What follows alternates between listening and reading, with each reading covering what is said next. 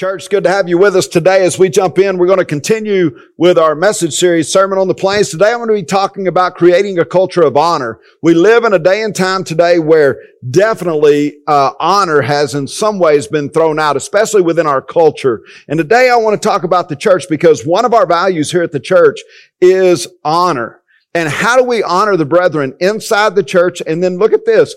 It's different when we go to honor someone outside of the church, someone who's never heard of Christianity, much less walk next to someone who walks in faith. And so today we're going to be discussing those things because value, a value that we have here today is honor. And honor is huge. It's huge for the church today. It's also huge for our culture today. And our culture needs to see our witness of what it looks like to have a value of honor. We're going to start here with Luke chapter 6, verse 27. If you've been with us, you'll be familiar with this passage. I've covered this passage a little bit. It says this, Jesus is speaking to those who would listen, and he says, "But to you who are listening, I say, love your enemies, do good to those who hate you." So he's saying right off the bat here, look, do good to those who hate you. Do good to your enemies. That's tough. He's saying, look, we've got to learn how to hold everyone in a valuable way. That's how you're going to get them to listen to you, is by learning to hold them in a valuable way. Do good to those who hate you. Bless those who curse you. It's something we don't want to have to do. We don't have to bless people that curse us. We don't want people to curse us. But he's saying, hey, there's a value in this. Pay attention to it, right? Pray for those who mistreat you, he continues to say. And then if someone slaps you on one cheek, which the book of Matthew says on the right cheek, turn to them the other also. So what is Jesus talking about? Well, here the scripture says he's standing on level ground. And I spoke about this about 3 weeks ago, this very passage of scripture, that when someone slaps you on the right cheek, offer them the other as well. Well, the right cheek means that it's a backhanded slap. And that is a very disrespectful thing to do. It shows an immense amount of dishonor for someone if you were to slap them. Now, he didn't say if someone punches you. He didn't say if someone kicks you, kick them back.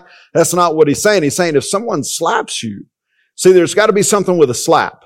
And that slap is a very dishonoring thing to do. In their culture, it's one of the forms of highest degree as far as disrespect or dishonoring someone. And so today we're going to talk about the value of honor. That what Jesus is trying to do is say, we've got to learn how to hold everyone in a valuable way. I say this a lot, but you know, a lot of us today in time, we simply listen to respond instead of listening to understand. And what Jesus would have us do is first listen to understand. Show value to this person. Now, they may disrespect you. They disrespected Jesus all the way to the point of the cross. As a matter of fact, they disrespected Jesus by pulling out his beard, by spitting upon him, and all these things. And when he hung on that cross, what were his last words? Some of his last words were simply this, "Father, forgive them, for they know not what they do." You see, he was talking to those who are outside the fold of God. They don't even know what they're doing. They don't even realize who they're dishonoring and who they're disrespecting and why. Now, church, we have a great responsibility to bring and lead people to Jesus where they learn about honor and what honor looks like. This country was built upon honor. And honor is very, very important. If you go through the military, you are first taught to what?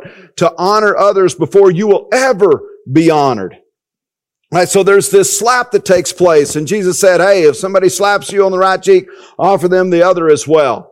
It's a disrespectful thing, but you've got to find a way to communicate. You've got to find some ground where you can reach them in their dark area of life.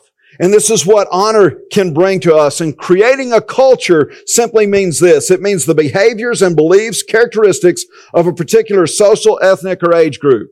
Now, I don't always like to hear it that way. Excuse my phone. Matter of fact, I should probably turn that off, shouldn't I?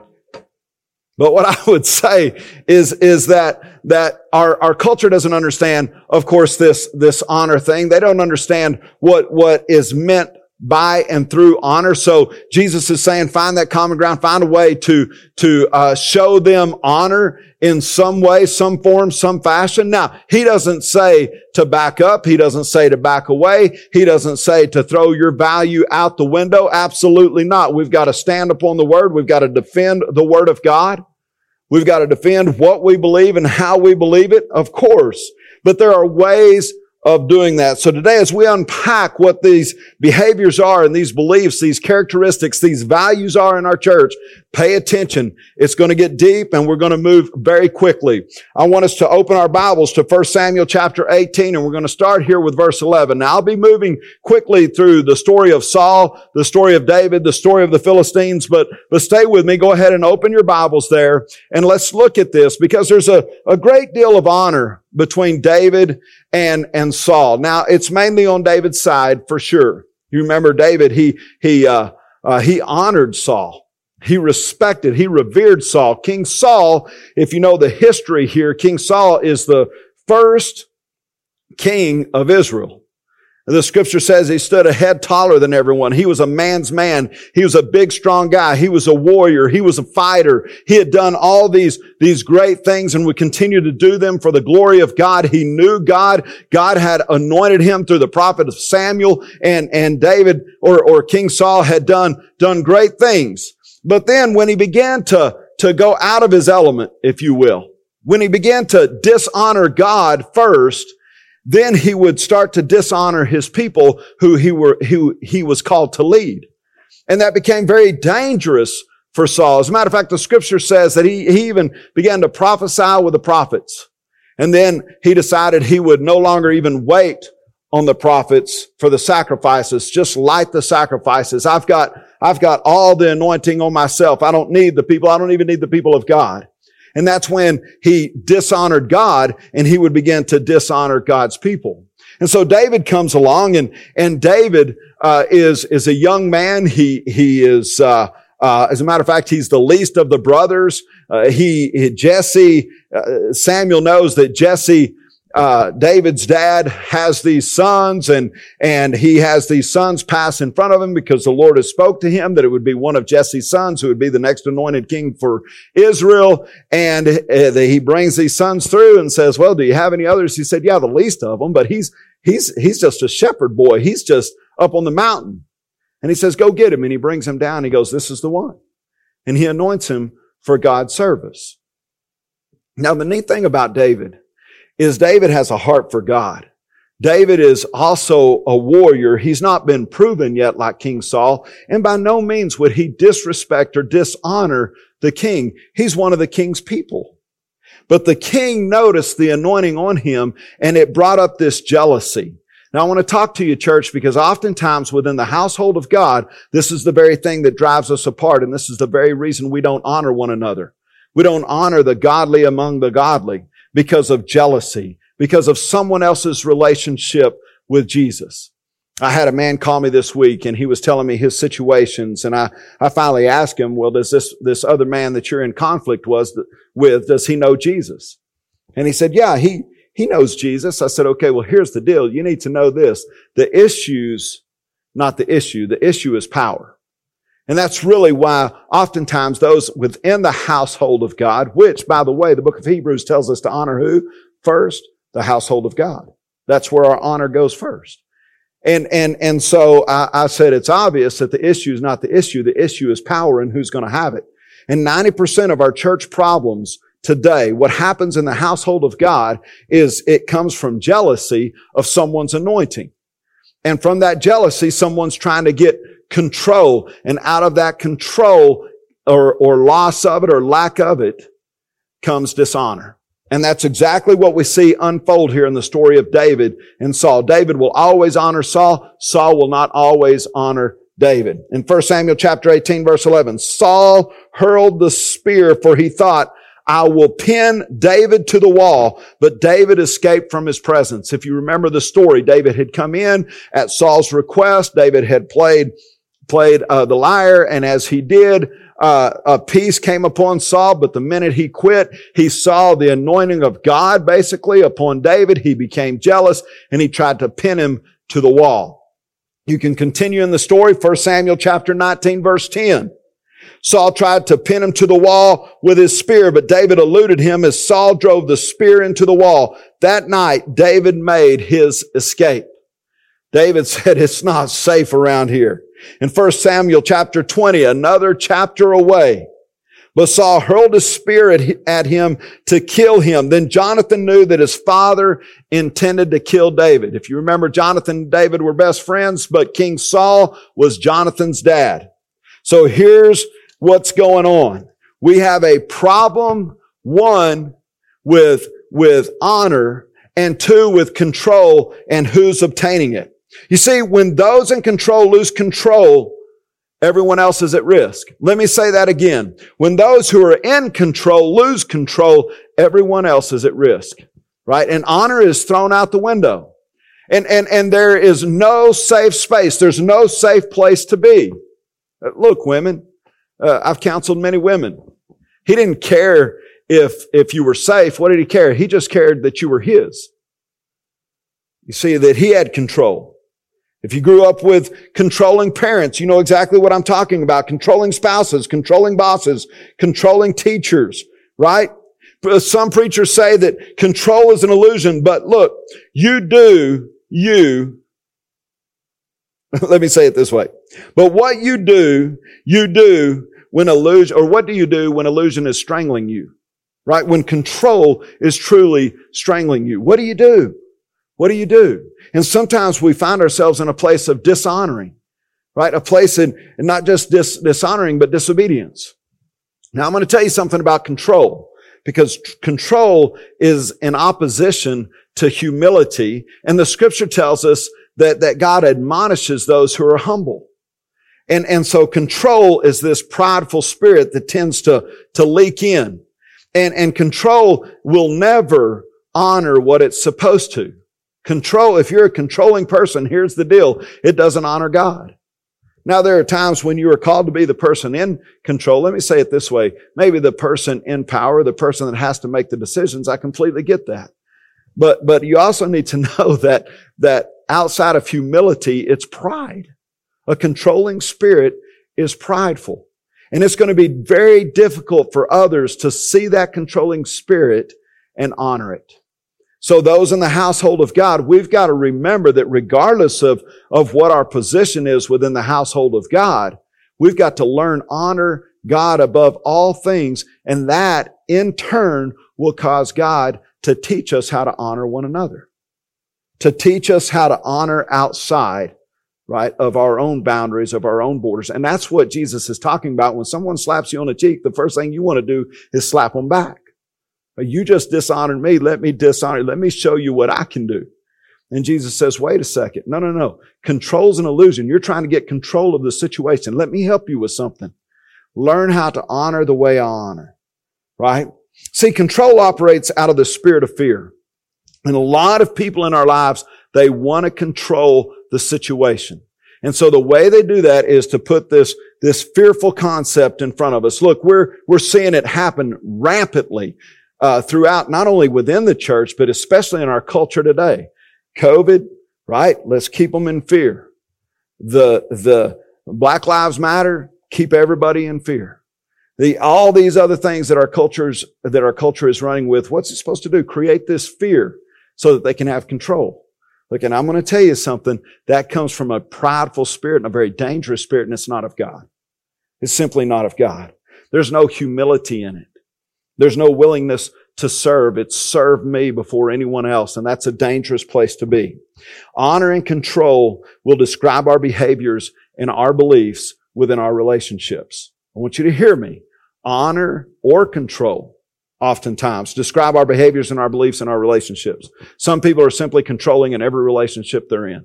I'm going to control this. I'm going to control this. And other people are actually humble, and they're looking at how can I honor within the relationships that I'm in.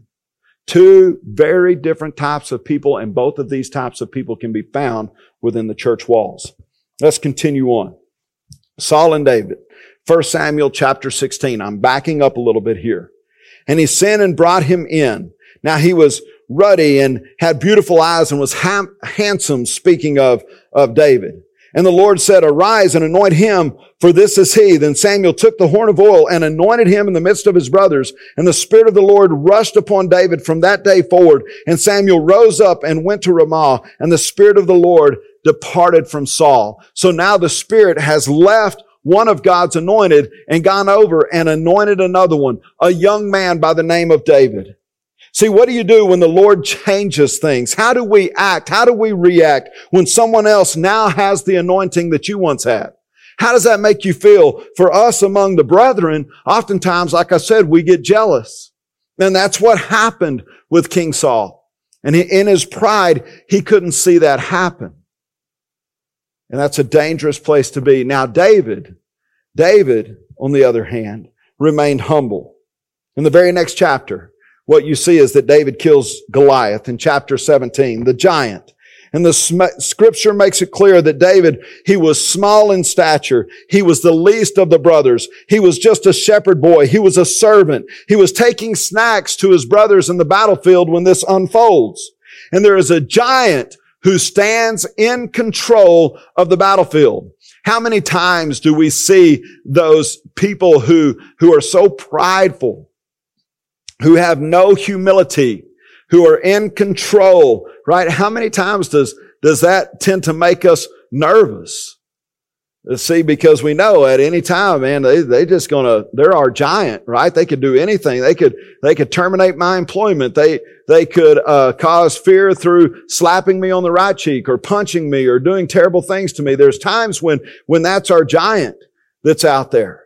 And why does God say honor? Well, I want you to see how David honors those outside the fold. Now remember, David comes in and he says these words. He says, wait a minute.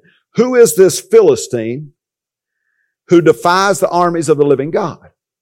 Who is this Philistine that's defying the armies of the living God? And when he's told, he's like, well, we have God on our side. Why doesn't someone go out there? So David eventually does. But for 40 days, this giant stands out there and he places fear in the hearts of all men. And church, look, Israel has a king. And this king, King Saul, is at the battlefield, and yet he is even afraid. And because he is afraid, his men who should be on the battlefield are also afraid. So here comes David. He's delivering refreshments, some cheese, right, to the soldiers. And he's asking them, wait a second, why are y'all unwilling to go to battle? Don't you know that the Lord God himself is with us? Verse 45, then David said to the Philistine, you come to me with a sword and a spear and a javelin, but I come to you in the name of the Lord of hosts, the God of the armies of Israel, whom you have taunted to this day, or this day the Lord will deliver you into my hands, and I will strike you down, and I will remove your head from you. Now, when I talk about honoring your enemies, honoring those who persecute us, I want you to see what David did. David went out there, and it doesn't sound very honoring, right, to kill the giant. It doesn't sound very honoring to say, the Lord God is with me, and I will strike you down, and I will remove your head from you. How is David honoring his enemies in this way? Well, I'll tell you how he's honoring his enemies in this way. He's removing their problem as well. He's removing their problem as well. This guy is in opposition to God. He's in opposition to everything about God. And so David is anointed to go out here to this battlefield. And David basically tells Goliath who God is, and he honors his God first, and then how God brings justice through David, David is fine with that. And sometimes we need to do the same. Sometimes we need to defend what's right, oppose what's wrong, offer grace because we're all broken. Sometimes God calls us out beyond our comfort levels, and we have to first honor him. We have to be willing to go. See, you will recreate the environment that controls you. And if God controls you, that's the environment you'll recreate. It'll be an environment of love. It'll be an environment of honor because God first honored us. While we were yet sinners, Christ died for us. That proves his love for us is what the scripture says.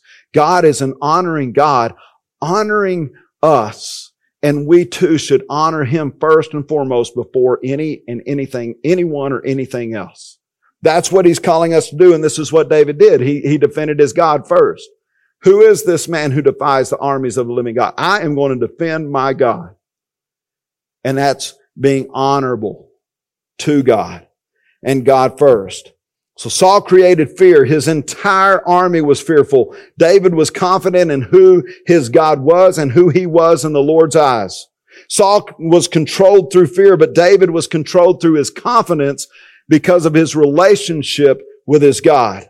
And under the right circumstances and the right amount of pressure, look, all of us can be controlling, no doubt. But we first must be controlled by our God who honors us. And we should have an honoring spirit among the brethren. You see, what you feel oftentimes feels like the truth. See, what you feel is powerful. And you may think that it's legitimate, but I'm going to tell you something. It's not always true.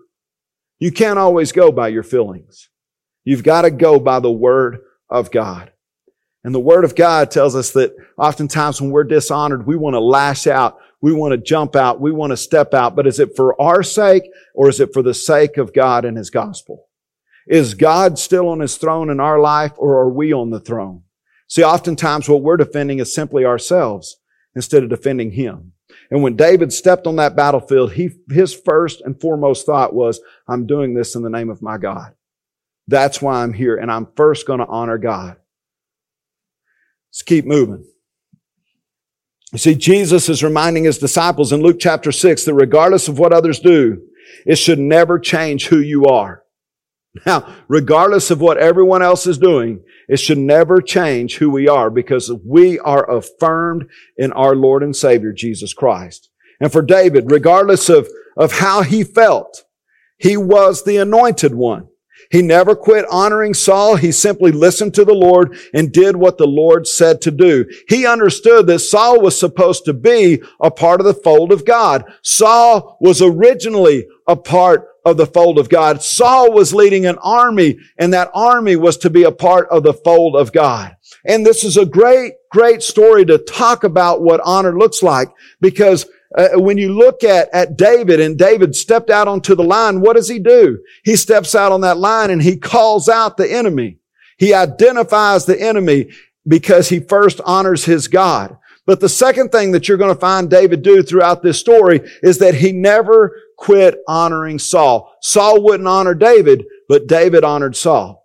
There were three different times that David had the opportunity to kill Saul, and he didn't. He said, "Who am I to kill one of God's anointed?" In other words, this man was anointed by God at one time. I'm going to honor him. He led God's people at one time. I will honor him for the rest of his life. I'm going to honor him. You know, the scripture reminds us in Timothy, as Paul writes to Timothy, that like elders or those who preach the gospel are worthy of double honor. That there's a gold, there's an enrichment that they pour out among the people of God in order for it to be honored. And I don't say this so that I'm honored.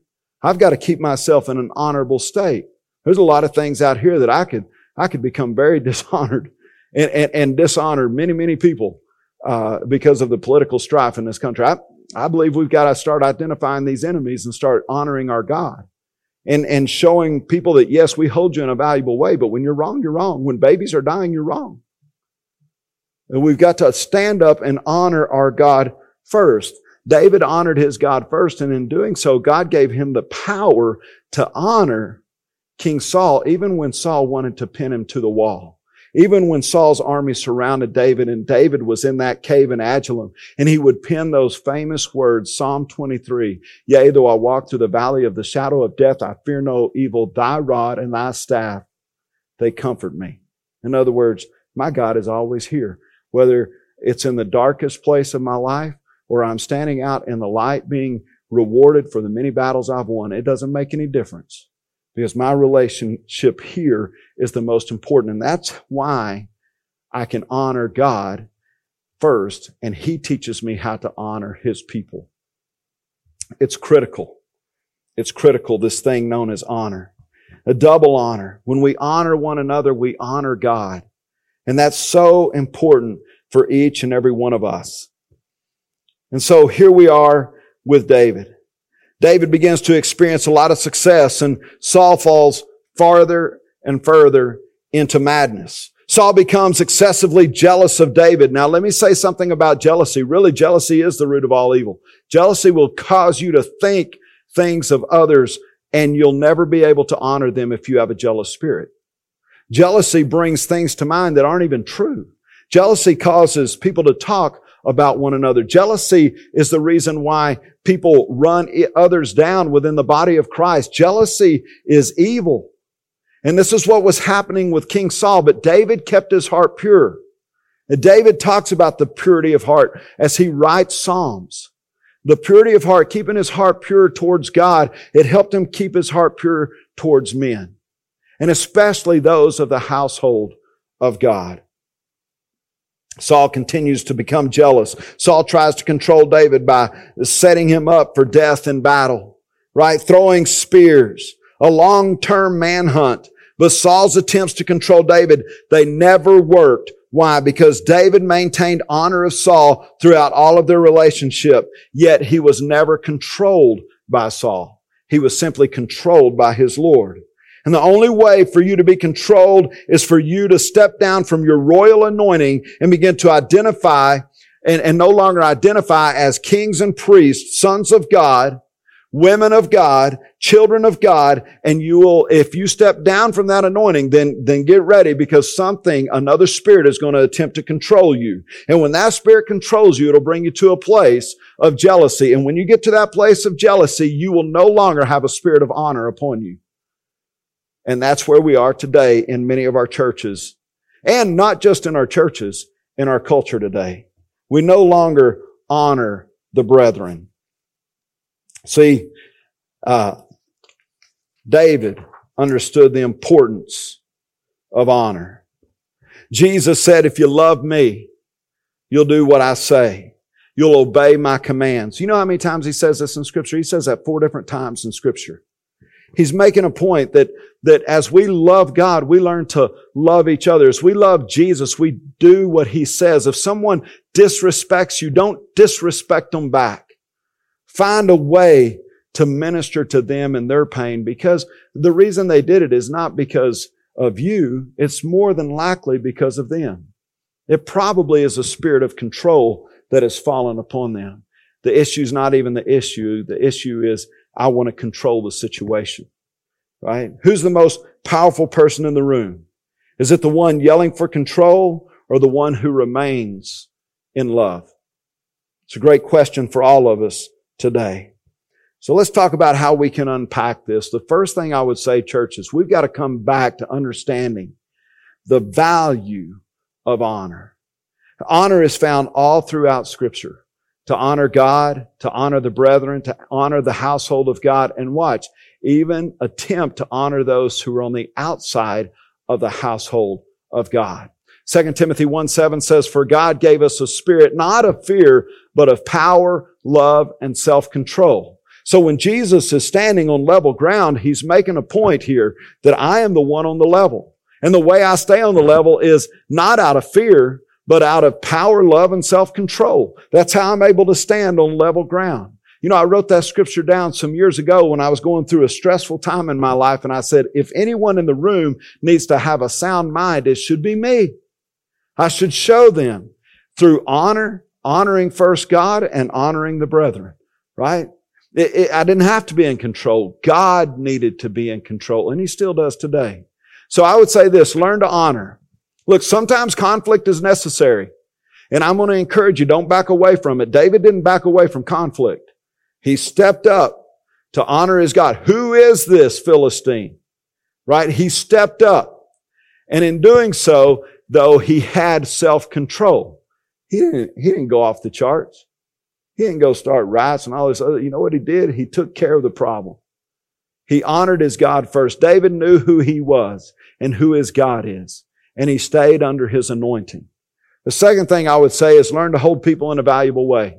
We say this all the time here at Harvest Connection. See, we connect to God. And as we connect to God, we connect to one another. We've got to learn how to hold people in a valuable way. And I'm going to tell you something. It's impossible in the flesh. It's impossible for me to hold everyone in a valuable way in the flesh. But in the spirit, there's a possibility. As I honor God in my spirit, there's a possibility that I have to honor everyone, especially those of the household of God. 1 John says, perfect love casts out all fear. Keeping your love on is huge, church. David simply loved God. He loved his people. Sound familiar? I think Jesus told us the greatest commandment sounded something like that, to love the Lord your God with all your heart, soul, mind, and strength. And the second is like it, to love your neighbor as yourself. You know, that's our main scripture here at Harvest Connection. It's the scripture that keeps us connected, to love the Lord your God with all your heart, soul, mind, and strength. Stay connected in honor this way, and guess what? You'll learn to love your neighbor as yourself. Right? And the third and final way that I would apply this message this morning is learn to respond appropriately. Guys, this is a big problem in our culture today. Our culture does not know how to respond appropriately. We don't know how to stay on level ground. We shout, we yell, we dismember, we do all these things that create division. And what happens is we swing the pendulum all the way to these extremes where no one is able to communicate anymore. And I would say we've got to learn to respond appropriately. And one of the ways we do that is we learn to listen. You know, Jesus starts this out by saying, those who will listen to me. He doesn't say that everyone will listen to him. He says, those who will listen to me. And so we need to learn to listen to understand instead of listening to reply. We live in a culture that debates everything. We live in churches that debate everything. I'm going to tell you something that's undebatable is the Word of God. We shouldn't be debating and dividing over the Word of God is simply the Word of God. Now, here's the thing. I understand there's some interpretations and other things, but we should never disrespect God and His Word. We start there, right? But let me say there's a lot of times that I'm listening to reply instead of listening to understand. And if we'll go back and learn how to listen to someone, one of the ways you can do that is repeat what they say. It doesn't mean you have to believe what they say. To say, hey, let me make sure I'm understanding you correctly. You're taking this position because of this. Once you hear them, normally it helps them to come down and stand a little bit more level. Now, if they don't know Jesus, they're going to be off the level anyway. But let me say, we've got to have a conversation here about that, most importantly as well. I want to invite you into a relationship, somebody who is the Prince of Peace, that as they come into your heart will give you a peaceful thought, not a irrational thought like Saul when the anointing left him, but peaceful thoughts. David makes it clear in the 23rd Psalm that God causes him to lay down beside what? Still waters. Quiet waters is another translation. See, when we learn how to respond appropriately, when we learn how to listen to understand and then reply instead of listening to reply, right? Then what happens is it brings everyone to this place of common ground, if you will. And hopefully to the most common ground, the one that created the ground, Jesus himself, who was here from the foundation of the world, who when he spoke, the world was created. You know, if we're all created in God's image, then we ought to learn how to honor his image. Church, it's been good to have you this morning. And I want to encourage all of us to remember one of our greatest values here at Harvest Connection is the value of honor. And I thank God that we honor him first, and he teaches us how to honor others as he chooses, not as we choose. So those who are out there trying to gain control, let go of control. And how about this? You fall on your knees, or we all fall on our knees today and honor God. And watch how he causes us to love our enemies and pray for those who persecute us. Let's pray.